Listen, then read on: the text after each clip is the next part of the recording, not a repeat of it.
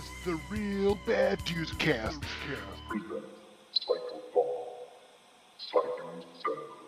We all go a little mad sometimes.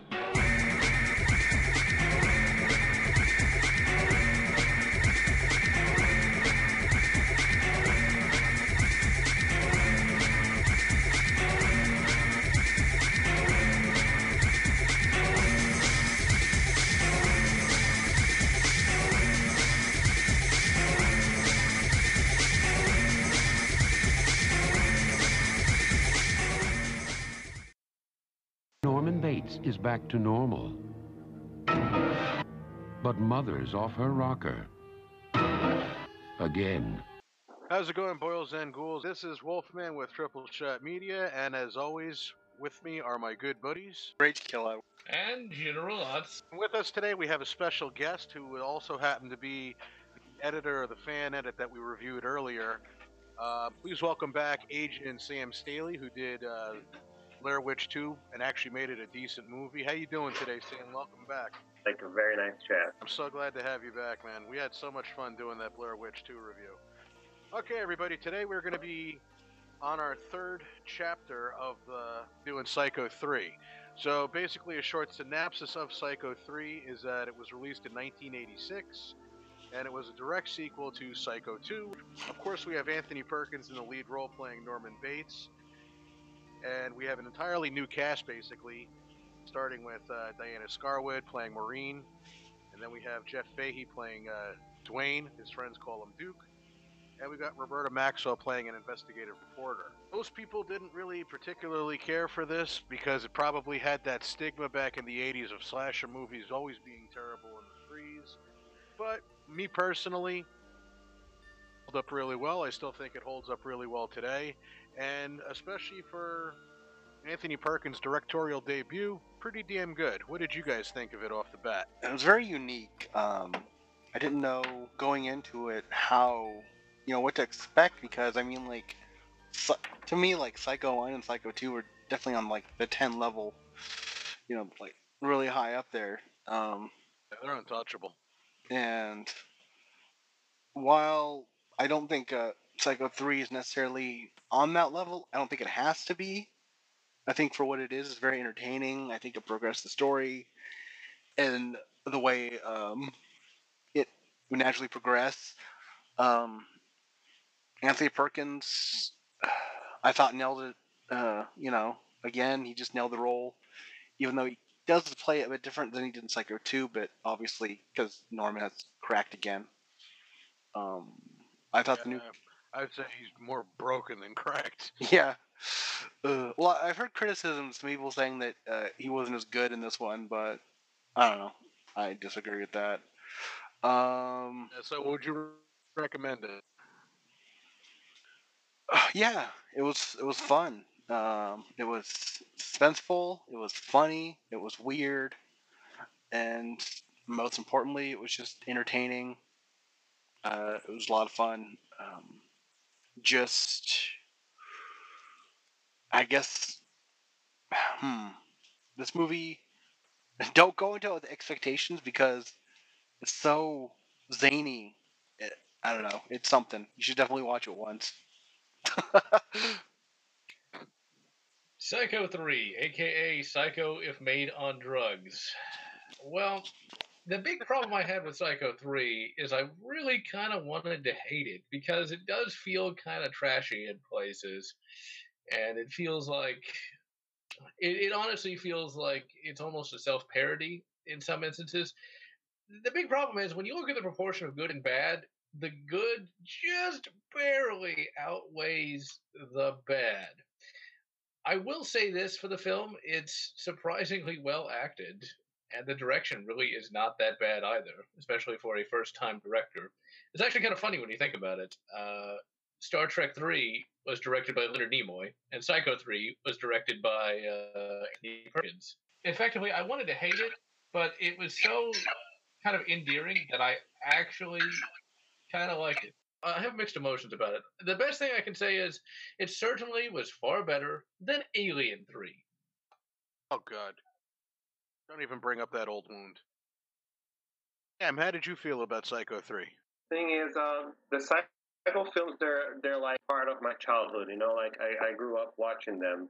And for a very long time when I was a kid, Psycho three was my favorite uh, uh, Psycho, because it's more like a traditional kind of slasher film. You know, you have like more, I think we have more death scenes in the, the third part. And they're, they're more violent and you see more blood. You know, it's like, it's, it's almost like if uh, Norman uh, fell in a Friday the thirteenth movie, you know, like, uh, so I mean, when I was growing up, it was like, I thought it was a blast, you know. It was like one of my, it was my favorite Psycho uh, movie. I would watch it even more than the first one that, that I, I liked, but it was like one more, it was more like a thriller, you know. It wasn't like a horror film like the ones that I was used to, like a bloody film or anything. So uh, for a long time, Psycho three was my favorite Psycho of the franchise. But now, of course, I'm a grown-up and my taste changed a lot. And so, of course, my favorite is the original. It's just a masterpiece. But, uh, I mean, I still enjoy Psycho three quite a bit. You know, it's it's um, it's a film that, just like uh, General Otz said, there's a lot of trashy things in it, but uh, there's a lot of it. There's a lot in it that I like, you know, like um, the way um, Tony Perkins per- portrays Norman this time. It's um, it's a little bit different from the other films. Now he has like this stutter every time he he's talking, you know, like I, I, I didn't mean it, I, I, I didn't want it, you know, like I think. That's like... Sorry. Honestly, it kind of made me think of. Uh, uh... Reginald Barclay from uh, Star Trek T N G when he did that. It's like when Reginald Barclay goes wrong. I'd say it's uh it's because uh, even though uh, Norman is what forties or fifties by now, he's like uh he's, or maybe older. He's uh he's still like a little boy, you know, trapped in his body because of uh the whole mother grip on him. Yeah. But, but but that's the, the the thing that I love about it. It's just that he's like a man on his forties, you know, and he, he's so like, he acts like this stuttering kid who's terrified of his mother, and he just did a bad thing. And no, I didn't mean it. I mean, I didn't want it to kill him. I'm sorry, mother. And he's like a forty-year-old dude, you know? I know, so, like, this is the movie where, like, it really feels like he's trying to get a girlfriend. Uh, I think yeah. I think in the second one, Mary was more... kind of motherly to him than like an actual like relationship, but this one yeah. he found someone that's kind of screwed up as well, and they're really, you know, clicking, and it's just like, oh, you really see the torment. Yeah, and for me that was the perfect storm: two screwed up individuals coming together, and they're trying to somehow fix one another. I guess is how yeah. you sum it up. Now, of course, wasn't there an alternate cut where it turned out he was actually Deadpool? Oh, I might just be imagining that. Deadpool. Exactly. I don't know who's got their I M D B's open. That I was joking. No, so was I. I see. That's a recommend all across the board for everybody. Yeah. I'd say, uh, I mean, if you've already seen Psycho one and two, you might as well watch the rest. And I, but I don't think this is going to be disappointing. But just, you know, this is definitely through the eyes of a crazy person, in a way, the way everything kind of flows. You know, go into it thinking it's Psycho on crack. Yeah, for me, it's a recommend as well. Um, me as well, and I guess you could find this one a little easier to get into on some aspects. As an adult, obviously, you learn to appreciate things a lot more. But as, say, younger, and I guess having a little less control over your A D D, this one is a bit easier to get into because it's got calling a movie fun because it's just like, oh, this movie is fun, but it, it's just. It's easier to get into because there's more going on. It's a lot less cerebral, so I guess you could say there's more action, even though there's not really action. And there's not really many other places that you could have taken this story. Yeah, Anthony Perkins, they knocked it out of the park for a first attempt as a director.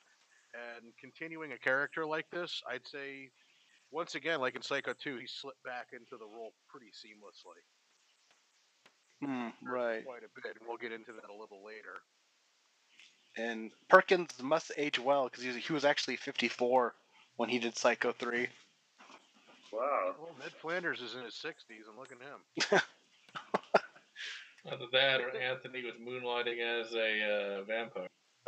Maybe so. Alright, so we'll move on to the spoiler time. Alright, so Psycho three takes place pretty much, um, I want to say a few months after the events of Psycho two. Yeah, you're right. And I, I I love that direction where it just takes place after. It feels like a true sequel. Mm-hmm. I mean, when you take one movie and it's like twenty years later and it doesn't it doesn't feel like it, you know, it, it's just it, it's so much easier to get back into the world that way.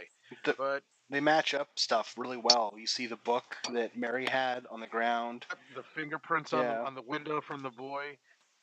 And then, but you know, the movie starts off with a with a with a literal bang. So before the Universal logo is even gone, you hear someone screaming, "There is no God!" Which they axed that in the T V version because we can't have that. God forbid. No pun intended. Um, I gotta say this though about that scene. I, I me, my brain immediately went to King of the Hill. To be perfectly honest, I don't that, know why. That's interesting.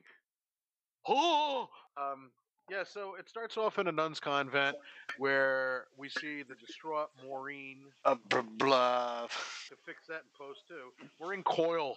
Yeah. Yeah. So yeah. we got to. Dis- so we start off in a nun's convent where a distraught Maureen Coyle is standing at the top of a bell tower, and she's screaming at a bunch of nuns basically that she's given up on her faith. And some nuns are trying to talk her out of it, while other nuns are telling her how wicked she is.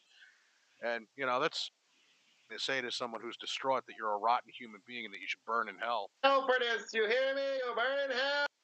You'll burn in hell! Sorry. uh, when nun reaches out, tries to grab her, she winds up falling down the entire clock tower, which was, holy shit, I, I mean, movie off. And we see Maureen walking away, she's walking down the highway, and soon she gets picked up by Dwayne Duke, who is probably one of the most endearing characters in the franchise. Dwayne is your typical scumbag, wannabe musician on his way to L A who says, all right, all the time. Just right off the bat, how do, how do how do we feel about this as an intro? Do we feel they, they, they made enough of a bang? It made you wonder what the fuck is going on here enough? Yeah, it was like... definitely unexpected because uh, because throughout the second movie we're definitely stuck in that location, so to see like you know a different location at the beginning for the most part, you know it was like, huh, okay. Be honest with you, if it didn't say Psycho three at the very beginning, and I was watching this for the first time in the theaters, I would go, oh shit, I'm in the wrong movie. I can see it. That it, uh, in the beginning, in the first scene, uh, in the convent and whatever, it doesn't even feel like a sitcom. It just feels like, okay, so now it's going to be like this drama about this girl who lost her faith, and now he's going to try to find her faith somewhere else, and she's going to fall for a guy and whatever. It doesn't even feel like a horror film. I mean, okay, the nun falling was like kind of gruesome, but I mean, it could it, it just could have been just this drama. I mean, maybe it wasn't just...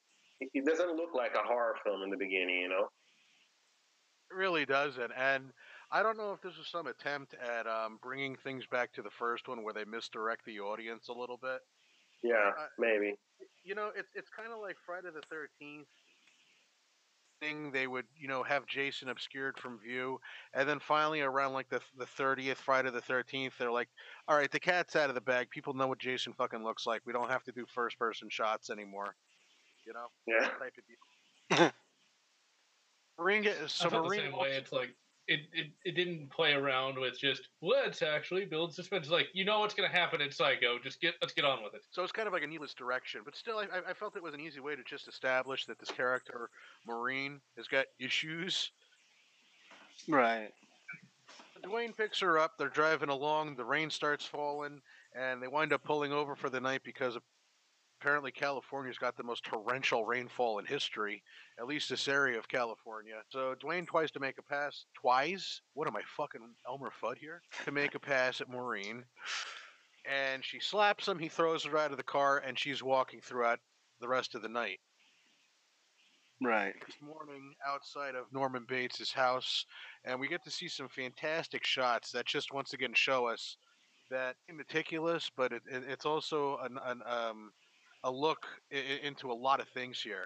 I mean, we, we see um, Mary's book thrown outside, almost like Norman saw it, picked it up, threw it out the front door, and, and totally forgot about it. So you get that foreboding feeling that something has happened here, and it's just the house looks a lot more disheveled than it normally used to. We had the, we then see the fingerprints on the window from the boy who got murdered down in the basement. I, I feel that it's a good way to just show that Norman has essentially completely snapped. Bother keeping up appearances anymore. He just stays inside, and he starts having hallucinations with the birds coming back to life and reaching into the feed bag and pulling out a severed hand. It, it, it was an interesting thing, but once again, I well, think they were trying to. Don't forget the moment where he's like uh, stuffing the bird with uh, sawdust, and he uses the same spoon to get himself some peanut butter on a cracker. Oh my god, uh, that's so disgusting! I remember I was watching.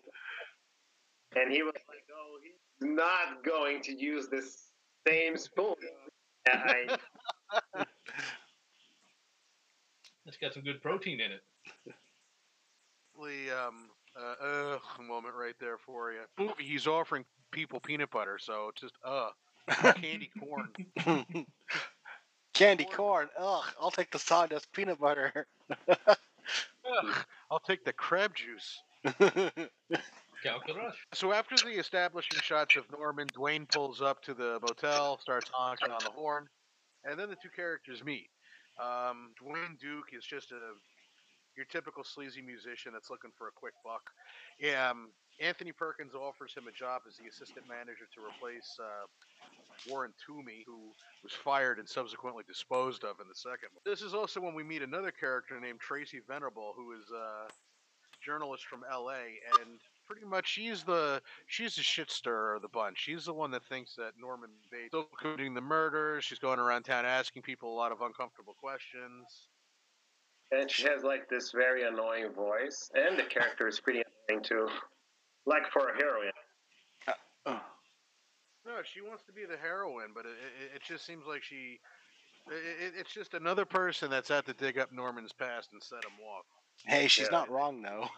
she she definitely has all the subtlety of a bull in a china shop, by the way. Yeah, I've heard some people argue that she's uh, a bit too much like Lila from Psycho two. I never heard that argument personally. I felt that she was her own character, but I guess you're, I, I, I guess with the stubborn approach, so to say. Yeah.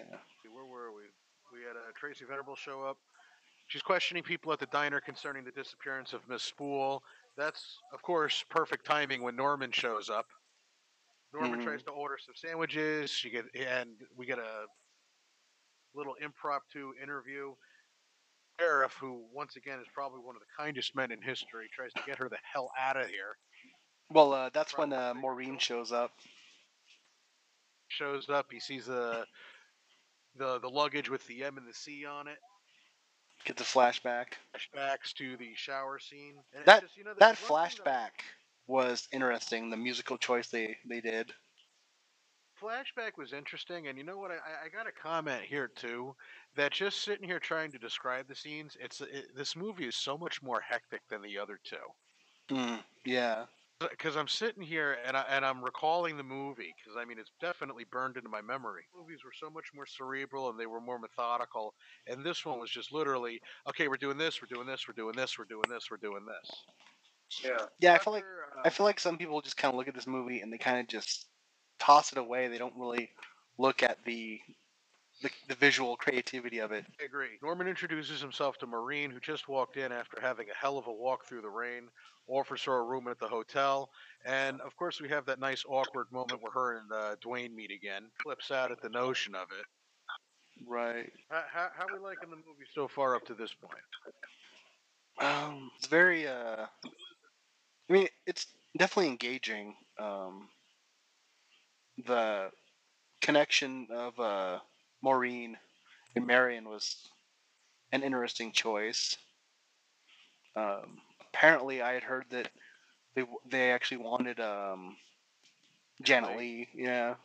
But I'm kind of glad they went with a different actress. Um, and then you have uh, they were really opposed. Yeah, to. And then you have Duke, and you know he's established as being this weird sleazeball that wants to make it in the music industry. So we're definitely... Well, originally Duke was written to be uh, a copycat killer. Right. Which I, I'm kind of glad they dropped that. Of. Are you kidding me? I love the idea of that. Well, we're, we're going to have to debate that one later. Maybe it could have worked. You know, I know that uh, what I heard, uh, I mean, I read that um, the, the script had like many different drafts, you know, I mean, they, they just, the writer just couldn't uh, decide what he was going to use. He just had so many ideas, but I mean, not, none of them seemed uh, right for the film. First, he was, he wanted like Duke to be his brother, and then he, he thought about bringing him in like a copycat killer who was like obsessed with Norman or something, and uh, Janet Leigh was here like um, Norman's psychiatrist or something, and then um, during the sessions he was going to uh, remind of Marion Crane from the first film because they're they're the same person, obviously. Yeah, that but, that's, I mean, that's what the writers do for the sequels. You know, they always do that. What if, you know, just like Halloween two, like, what if he was her brother, you know? Yeah. Just like this, what if Duke was Norman's long-lost cousin, uh, brother, you know? They're afraid of making a connection to the original in some way, shape, or form. And it, it, it's like I said, just recounting these events, it's so hectic. And, and to describe them, it's really difficult because the movie... It, it, in the beginning, because typically in a movie you have a build-up, and then, you know, during the middle is when things can go blah, blah, blah, blah, blah, blah. But it's just right from the very beginning. Very hectic, and to describe it's difficult. Right.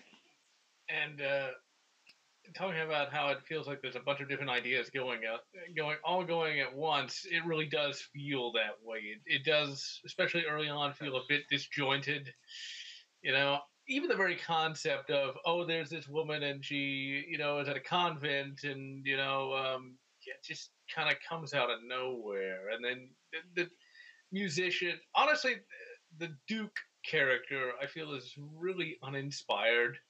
I mean, it's something you've seen a thousand times before, and it just, that's one of the bad things about the film.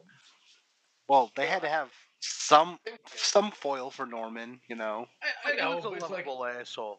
Uh, it's just like, but I feel uh, like it, it feels very phoned in. That's the thing. Let's continue the uh, going down the plot synopsis because we're just about to get into the the really cool like scene transitions and stuff. Yeah, we're gonna get to that, and I, I just wanted to add a point here that. Yeah, we, we've all seen this movie, and I know this movie by heart. Like like I mentioned before, this was a childhood movie. When you want to sit and try to describe a movie to someone, and, and it's just like Lott said, you can tell that there was several different drafts of this because you're sitting there going, okay, so we, we started off in the convent, and then she was walking away, and then she got picked up, and then it rained, and then she got thrown out in the rain, and then walking along the highway and it's raining, and then there's birds in the front yard, and then... he's eating fucking peanut butter sawdust, and then there's a restaurant, and then Dwayne shows up, and then there's a reporter, and then there's a sheriff. You're just, what the fuck? Who's really crazy here? I, I think I, I think that's one of the reasons I like like this movie is how frenetic it is, because uh, because maybe they wanted you to feel as yeah. insane as Norman is feeling. Exactly. Yeah, that's that's the way I kind of think. Like. Luckily, as soon as we get past this opening hurdle, this is when the movie kind of chills out a little bit. Because um, after Maureen goes into the hotel room, which is ironically room number one, Norman has a shit fit about that one for various reasons. And, of course, Dwayne's like, hey, I felt it would be a little bit more cozy, don't you think? Right. A little scumbag scene where they went over the prices in the beginning, and Dwayne overcharges her, and he pockets the fiver. Yeah. I never... ninety-five ninety-five. So what was that, Sam? No, uh, uh, I never noticed that uh, he overcharged her for the room. Oh, yeah. Like the first time. For a, sing- for a single, it was twenty ninety-five, and for a double, it's twenty-five ninety-five. And then when she showed up, he charged her for the double, and then he pocketed the five. And we'll see that fiver show up several times throughout the rest of the movie. Right. In the room. I mean, one of, one of the big things that they tried to establish in this movie is that Maureen is definitely a deeply disturbed individual. Yeah, I heard somebody mention that, like, Maureen is maybe supposed to be, like, the reincarnation of Marion Crane, but I don't know about that. originally the idea for Maureen is that she was going to be the replacement for the psychiatrist that died in the second one. Right. And, that, and they wanted to get Janet Leigh, and it was just going to be one of those things where it was like, but the studio flat out was like, no, no, no, no, no. She's not right for the role, and it's too goddamn confusing even for Hollywood. And if it's too confusing for Hollywood, then so. Right. We have several of the flashbacks. We get to see wonderful, wonderful camera work where the light under the door reflects off the knife. Perkins for that. And yeah, that's a great thing. So after Duke is sent off for the rest of the night to go stay in his cabin, to peep through the you know peep through the hole in the wall, dresses up his mother, and there's no ifs, ands, or buts about it. Norman is dressing up his mother. There's there's no aspect of mystery to it anymore. Right. Well, mother goes in, I'm sorry, to go take care of Maureen, and then we find out that Maureen has attempted to kill herself due to the intense guilt that she feels over the nun's death. Yeah. Eventually, calls the police, calls the ambulance, gets her to the hospital right on time, thankfully. Wait, wait well, well, she sees uh, mother as uh, the Virgin Mary. The Virgin Mary, yeah. Which was just a hallucination. I know, but it was still an interesting choice. Also, well, she obviously this person had a very religious upbringing. After he visits her in the hospital, mentions, you know, well, we all go a little mad sometimes, and he offers to let her stay at the hotel for as long as she likes. Mm-hmm. I love the scene of him exiting the hospital room, and then it's like he's leaving the hospital room, and then he's bam immediately in mother's room, and he yeah, starts... yeah, very well done. So this is where, like I said, the movie chills out just a little bit. Bar, and this is where he tries to pick up. Uh, Now, so Duke, on his time off, goes down to the local bar trying to pick up some tail. He finds Tracy, the journalist. He tries picking her up, and holy shit, does she shoot him down a million ways from Sunday. Yeah. Actually, the back and forth between the two of them was fantastic. Are you, you're not going to list the, the? You're not going to talk about the awesome uh, jukebox music? I was actually just about to get into that. Oh. This is the point when um, see the, compo the, the, the composition. For the for you know the soundtrack to this movie was fantastic. The guy was a genius. He just did one tune and then he played it on different instruments depending on the situation. And I thought that that was really really cool. So since they were in a C D bar, you hear that nice little tune, but it's coming out like a C D disco type of tune. Yeah, and there's also um, earlier in the film Norman is playing the tune in the piano too. Right, it's because uh, Anthony Perkins was a fan of the Coen Brothers movie Blood Simple, so he contacted the composer of that movie to do Psycho three. After Dwayne gives up his chances of getting with Tracy, he spots a nice little redhead down at the other end of the bar, who also happened to play Robin in Friday the thirteenth Part five. They go back to the room where we're treated to probably one of the most unintentionally hilarious shots in any movie that I've ever seen, with Dwayne and his lamps. Oh my god. Horrible music, that saxophone music playing in the background. My god. Yeah, that's... It didn't age very well, I'm afraid. I mean, that's just... That, that, that, that, there was no age to that, my friend. That shit needed to be put back in the oven. It was not done yet. That, that was just bad. Age, please splice that in for the audience to hear. That's a... Uh... The... uh, yeah, Duke, Duke puts a lot of work in for his nookie. He just I, he grabbed those like like filters for the lamps and was like, oh yeah, I'm gonna move them around. Oh, that, that was actually um, that that was a last minute addition because originally he was supposed to do the scene totally nude. Comfortable with that, so Anthony yeah. Perkins said, fine, just use the fucking lamps. Being pretty bad there. You know, so naturally while all this is going on, Anthony Perkins is having a heated argument with himself.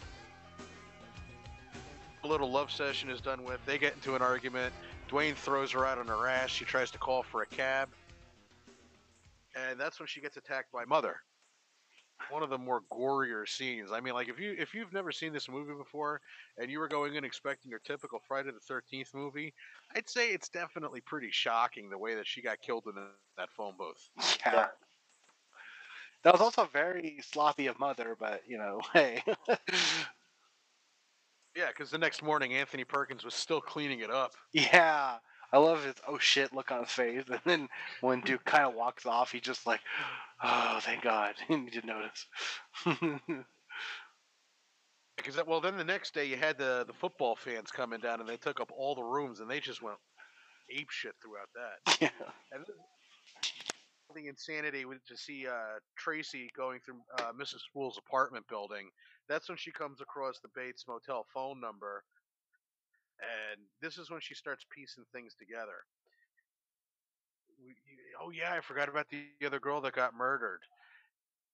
Flirting with Anthony, and that's the thing that sets him off is is because the redhead was flirting with him a little bit, and that made him snap into Mother. And then this one was nice to Norman, I believe. One, one of the football girls, and she got killed in the bathroom. Beth, the body count is definitely going way, way up with this movie. That girl you you were talking about is the girl. This is Occupado, right? So how how, how are you? Uh, yeah, we'll we'll we'll give our thoughts on it now. What do you what do you think, Reggie? We have that horrible death on the toilet scene. That's oh, that Huh? Terrible waste of toilet paper. That was hilarious, though, when, uh, when uh, I guess you could say Norma stabs the toilet paper first. Like, what? Uh, um, you can tell Norman is pissed in this movie at Mother. He's always arguing with her and, like, telling her off. Like, you could tell that, that Norman definitely preferred that twenty-two years of peace he had without her. Yeah. That I did notice too is that they, they, they were really pushing with the notion that even though Norman is probably more far gone than he has ever been in his life, you you can definitely see that he is seriously fighting with the idea right. to fight Mother and be himself again. Nazi. I honestly found a lot of the uh, kills to be really, really uh, lacking any in any sort of nuance. I go back to the original Psycho. There was like a grand total of two deaths. That was it. That we actually saw. Here, it's just... This is one of those things where I really do like Anthony Perkins. He's what really kind of saves the film as a whole. But all the various murders just feel like something out of, like, say, Friday or uh, uh, Halloween. You know, it doesn't really feel... like something from Psycho. It feels like it just has kind of lost its identity and it's just sort of aping what's popular at the time. Yeah, that was that was definitely a main complaint about it at the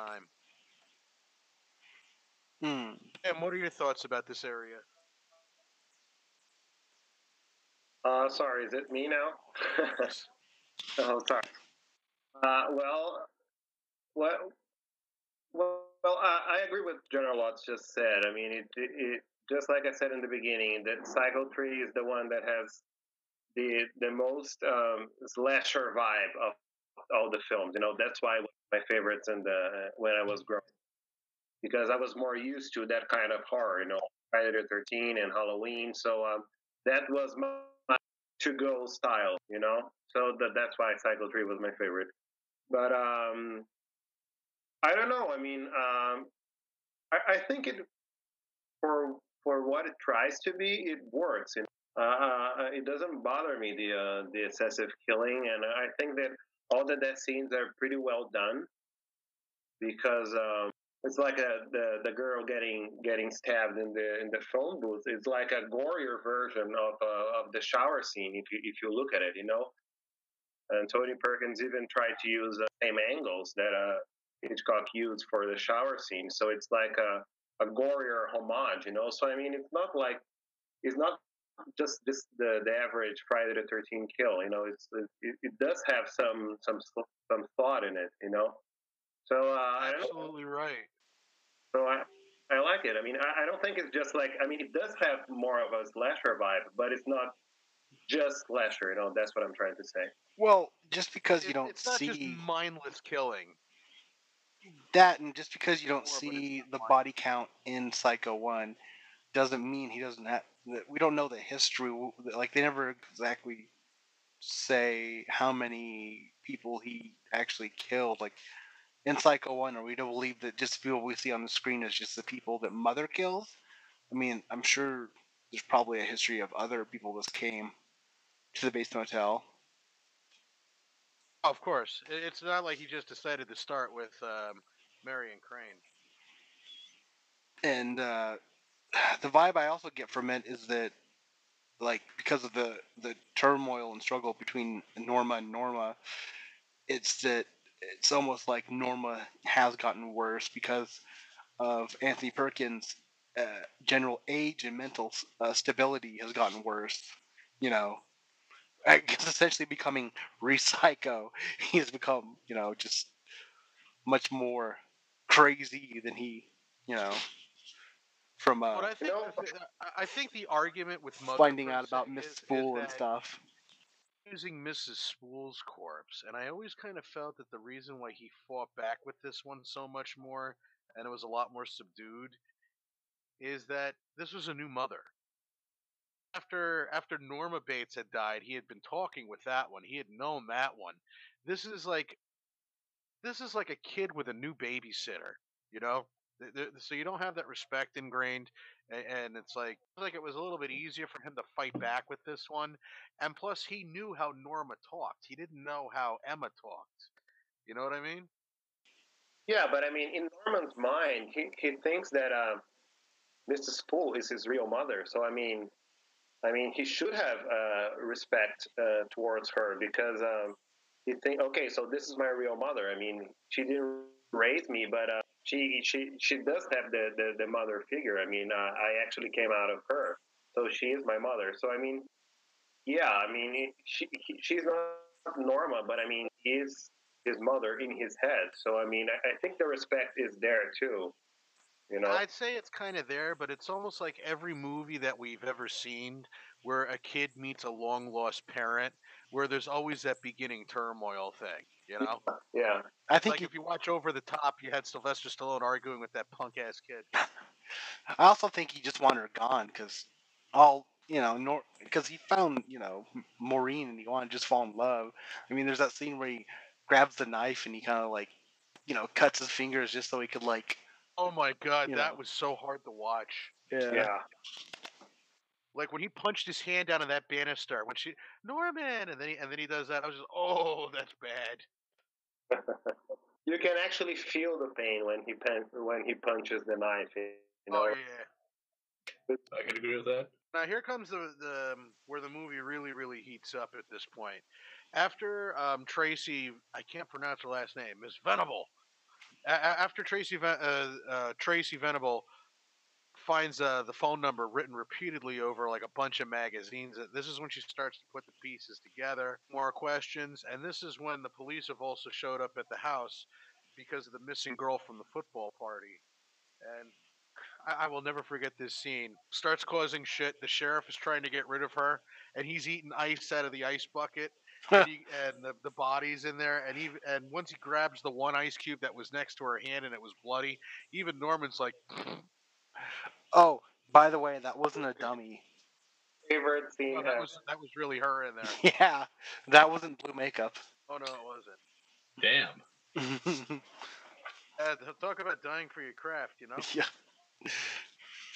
Sybil has a talk with Maureen about Norman's past, and this is when Maureen runs off with the the psychiatrist from the hospital, and they're go they have a little back and forth, and this is when Maureen decides that she really truly loves Norman, and she convinces herself that they can both help each other, and she leaves against all common sense and against the priest's wishes. She takes off to go find Norman.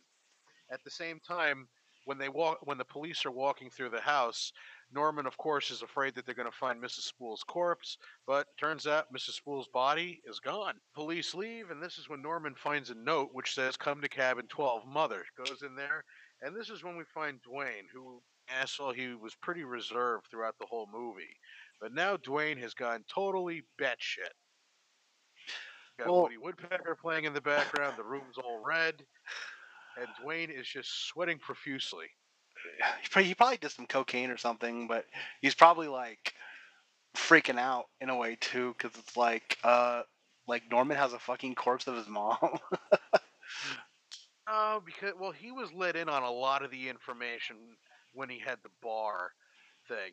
And you see, once again, it's this, this movie is so hectic, and like Lotz pointed out earlier perfectly, there were so many pieces of different scripts in this movie.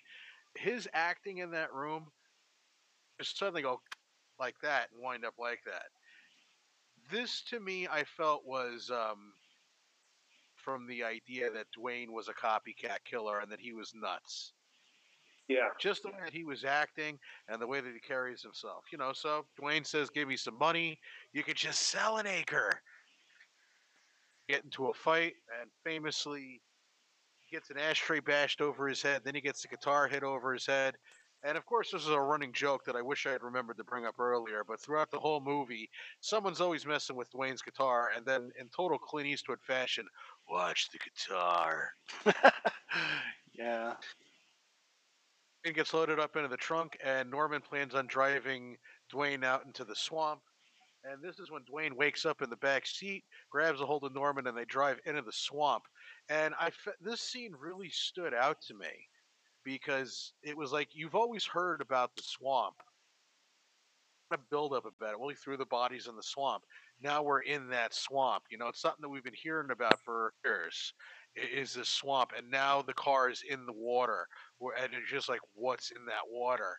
And it was really um, pretty shocking the first time that you see it, when Duke gets drowned, and then Anthony Perkins tries escaping, and he comes across Red's body. Right. It was definitely a very, very, very intense scene.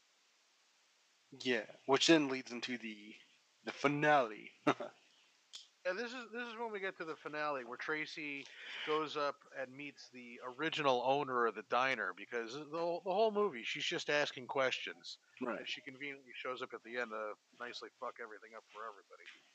She meets the original owner of the restaurant, who had hired Missus Spool in the beginning. And even though he's senile, she manages to deduce that Missus Spool was um, institutionalized, so to speak, because she had killed somebody and kidnapped Norman as a child. Things starts unraveling. And, of course, at the very same time, this is when Maureen just shows up at the door and says, I love you. And Norman says, I love you too. And then we hear, Norman. And then, bam, Maureen falls down the stairs the exact same way she fell down in the very first one, pierces herself on a statue. That I don't know why the fuck they would put that statue like that to begin with. That's just asking for trouble. And then you just hear Norman in anguish just yell out, Mother! Actually, that was kind of sad, to be perfectly yeah, honest. Yeah, it was. Sad. And Ooh. I felt it was kind of cheap, too. It's like, of course, there just so happened to be a statue there, and she just so happens to trip and fall. Like, yeah, where was that statue like in Psycho one? Now, come on, the way that she was just like, and she just pinned herself to that. It was just so fake. I mean, that's one of the aspects of the film that I'm like, okay, that didn't actually age well, you know? Like, come on. That one was definitely just definitely yeah. better scene, because this is the part that broke the, the the straw that broke the camel's back. Venable shows up. And we have a nice little stalking sequence throughout the house where she's trying to scream the truth at Norman while he's chasing her around the house dressed as Mother. And the coolest thing in the world is when she's going up the stairs, she bumps into the painting while Norman's walking past that painting. He just nonchalantly reaches out and evens it out perfectly. I thought that was the coolest thing in the world. Yeah, that that's a pretty good one. We have the final scene where um, it, it's a bit of a... call it a Mexican standoff, where it's between Norman, Tracy, and Missus Spool's corpse, where they're all arguing with each other. Yeah. And then fi- finally Norman just snaps, rips the dress off, and starts hacking the shit out of Missus Spool's corpse. Right, yeah. Arrest Norman and say, Norman, I stuck up for you, but now you're never going to get out. And then Norman mentions, but I'll be free. Gets in the car, drives off, and then Norman is holding a severed hand in his arms. He smiles, and then we go to credits. Right. Which that uh, that arm, I believe, was mandated by the studio. They wanted a, a little a more of a zinger at the end. Yeah, because it's not like they're going to check his fucking pockets for weapons. He doesn't have any guns, Mac, but he's got a hand in there. Eh, leave it. Yeah, but that, that that's just movie logic, you know. At Maybe least he just imagined the hand. Who the hell knows? Yeah. Well, at least he didn't stuff it in his ass or something. Oh, God, no. Pull an arm out of his ass. That's one way to get fisted. Oh, God. Uh, fisticuffs. Uh, so... Oh, Jesus, guys. This... You, you know what I say about it? Uh, this is a this is definitely a lot more action orientated, and it's not as cerebral. It's just sitting down and describing this movie. Man, I realize how hectic it really, really is. I don't see how you could be bored for sure. You know. No, no, no, no, no. The story is not boring yeah. by any means. It's just when you're sitting here trying to construct. Um, to someone like if someone's like, so what's the movie about? What happens in the movie? It's like, oh boy, this, this, this. You are literally jumping back and forth. It is shot at a pretty psychotic pace, and, and that's what the movie is paced. Is that everything is very, very hectic, and that everything is moving all around. The good part is, is that it's not like a fight scene in the Christopher Nolan Batman movies where everything is just going. It's just it's hectic, but it's paced just right.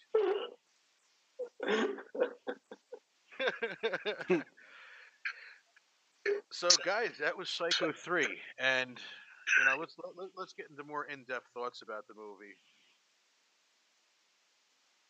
Hmm. So, as a whole, Ragey, how do you feel about it?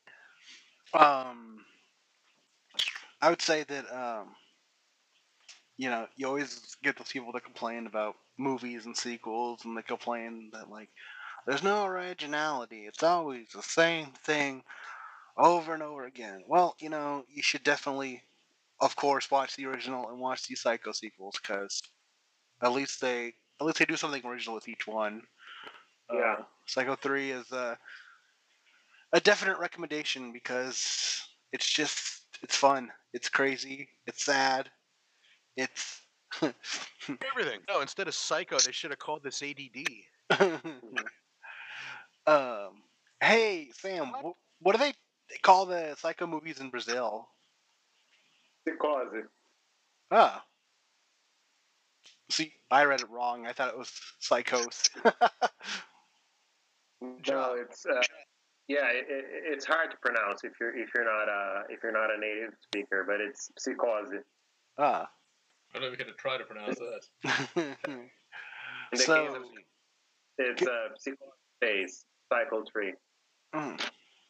So, continuing uh, the overall thoughts and whatnot, I guess, so, lots. Oh, dearie me. This, okay, it's really kind of hard to... You sound like you're still processing what you watched. It's almost like you need a few days. Yeah. Well, uh, okay, watching it well, is one thing. Hearing somebody talk about it is another. Mm-hmm. It is every bit as...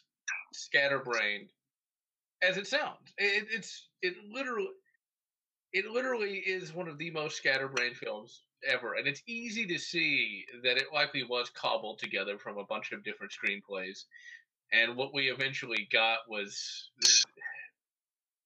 I don't know I don't know if I'd say it's like a Psycho Psycho movie, but I will say this: it's one of those where I think I think there might have been some meddling from the uh, studio. Studio definitely messed with it a lot. Because you can see... It, what I always like to say is there's usually the bones of something good in a movie like this. And you can kind of see the bones of something good. But I think there's three things at work. One, you had there was likely a good screenplay.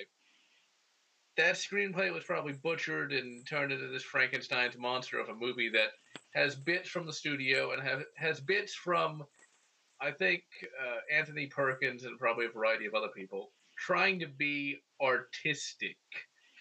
Uh, the, the the kill with his like potential love interest, you know, I think is one of those things where they were trying to be artistic. It's like, and then she dies by falling on the statue of Cupid, and like that'll be like really, you know, um, symbolic, man. Yeah, poetic, man. Well, it was paying homage to the first one, and they, yeah. Well, okay, but, but it's a step. Stairs is an homage. Falling down, a lover falling on the Cupid's arrow. Yeah. Come on. I get the feeling that was that they were like in a room, the writer's room, right? There's this giant bowl of an, undis- un- an undiscernible substance, And they're like, just like, what if she died like falling on the statue of Cupid, man? It's like, that's like deep. It's little things so like that. Like they just had a bowl full of like pieces of paper with shit written on it, and it was like someone jammed their hand in. How is this one going to die? Yeah, that's a good example. I mean, that does feel like what this movie was. Is like it was just like they shredded all the screenplays, and they just like, okay, what do we do next? Reach the bowl. Pieced it all together. Yeah, it's like it's like Danny DeVito in Batman Returns when he held up the notes, and it was like a lot of patience and a lot of tape. Uh, how do you know so much about American history? Well, I pieced together mainly from sugar packets. Like they ate some sugar packets. Jesus Christ, the way this movie goes through. So, you know, I can't say that I recommend it because, see, here's the thing. Like, if you can accept Psycho, if you can accept Psycho three into your heart, you might not hate it. But if you are a big fan of that first one, if you think the first one is like the greatest thing ever, there's a good chance you will find this to be the worst movie ever made. Because if you really hold Psycho one like above everything else, it's gonna be like, this is a betrayal. What about Psycho two? That's assuming you even okay. If you even know about Psycho two, and you like hold that up, it's pretty high. You'll probably think like, yep, this is just another crappy sequel. Well, he likes Psycho two, so don't worry about that one. So, at the end of it, you know, do, is it is it a good movie? Not really. Is it a bad movie? Not really. It's weird. That's that's the best way I can sum it up. Once again, do I recommend it? If this movie sounds entertaining to you, I'd say give it a shot. I didn't regret spending, you know, the, I didn't regret watching it. I put it that way. That's well, the best. That, that is the absolute best thing I can say about it. Is I did didn't not feel like it was a waste of time.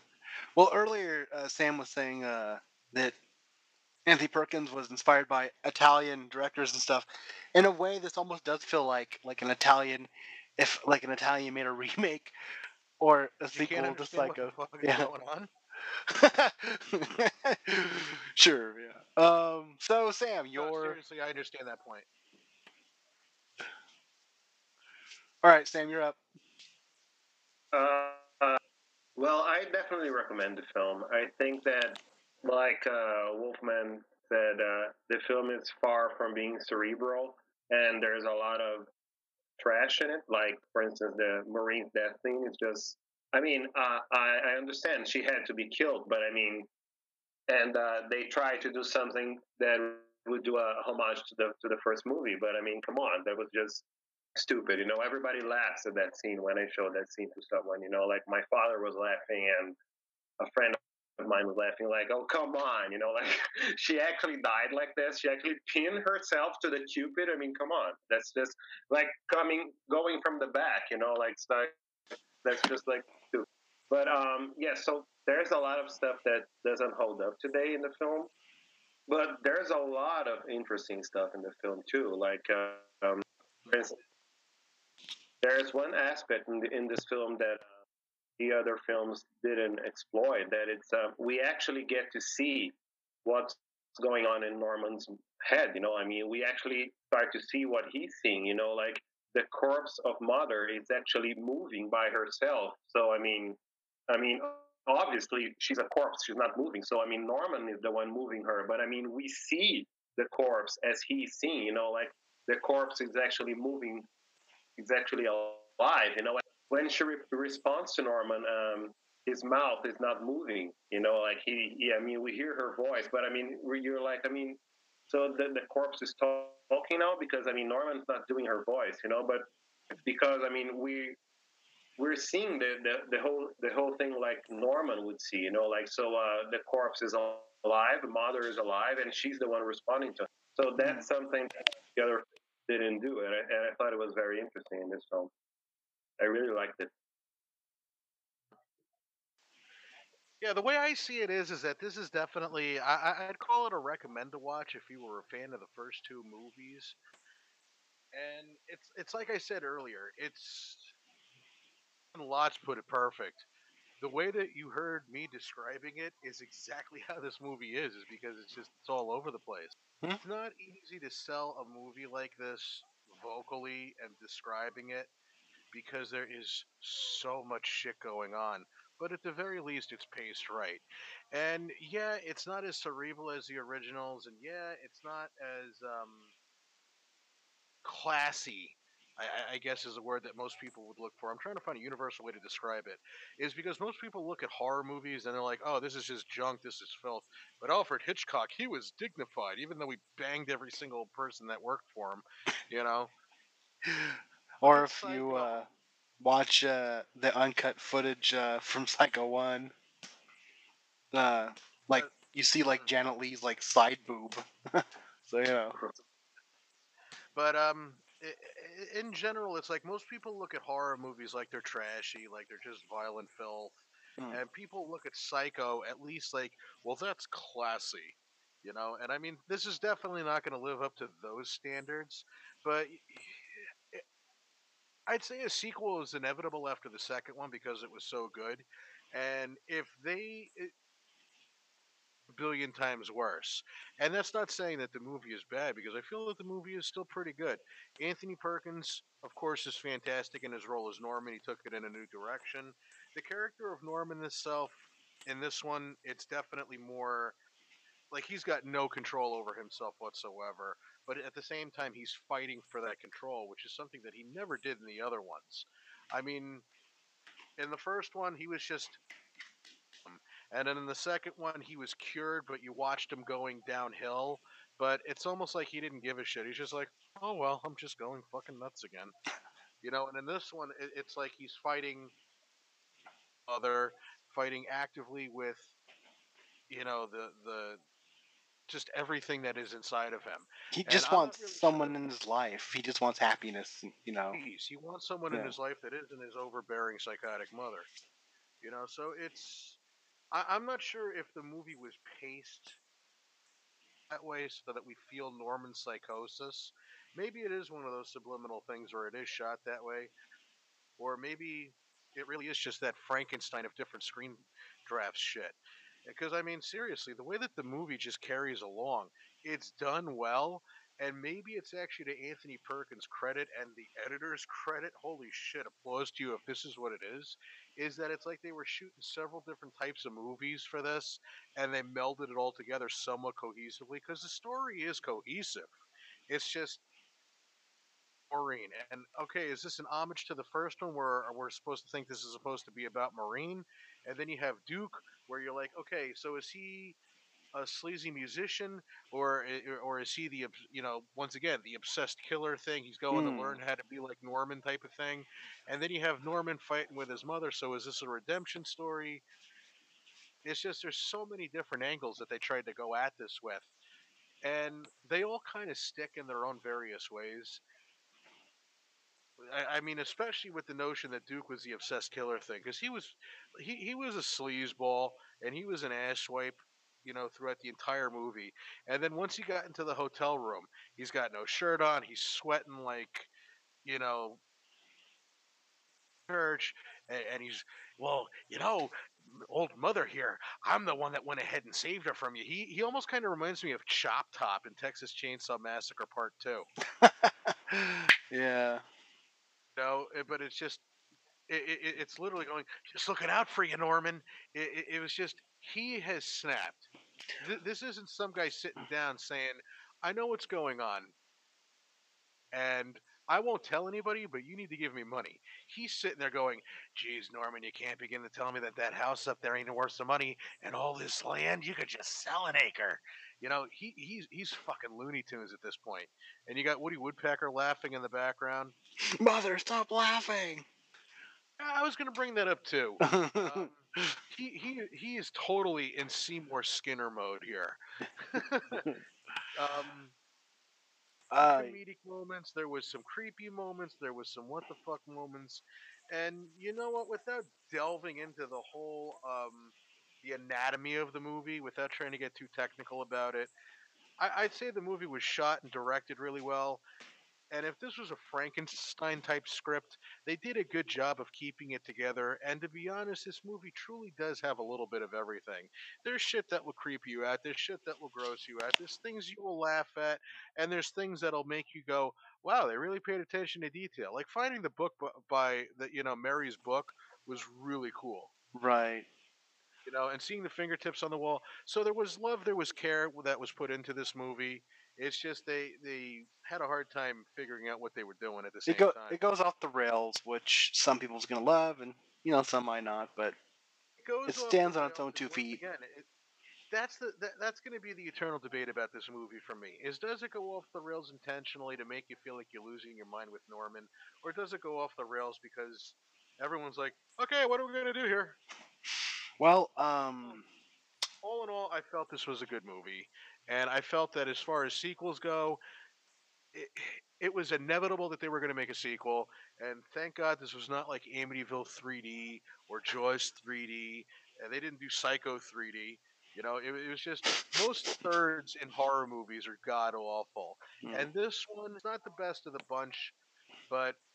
when you consider how most horror movies do go downhill after a couple times, this one at least. Um, but I, you know, I, I think the lampshade scene in three D would be awesome. You know, like oh god, it's for the ladies. Uh, I was gonna say, uh, I after uh, after we do Psycho four, I'm definitely gonna try and seek out the the Psycho Legacy documentary, which is a documentary that covers the production of Psycho two, three, and four. Because I definitely want to see what they have to say uh, behind the scenes of I want to see that, Psycho definitely. three. And uh, Psycho four, that one, uh, they attempted uh, to do a prequel and closure. They got the writer of the original to come back. And he kind of he kind of retcons two and three. But we get to at least, you know, learn how Norman became, well, Psycho. So... yeah. Well, when we jump into Psycho four, and you know what, even thinking about it now... yeah. Which was made for Showtime. I wasn't particularly the biggest fan of Psycho four. It was, it's just because, alright, we get it that the mother was loony and all this, but some of the scenes that they showed and that were just like, ugh, you know? I think... Uh, overboard with it. I felt it would have been better if they would have implied it instead of showing it. Oh, you know? But, I think um, uh, they did a, a great... I will say, just just thinking about it now, yeah. After trying to visually talk about how... Uh, Lott said it best, scatterbrained. It, it, this was... Mo most movies are double-barreled shotguns. This was fucking birdshot, just everywhere.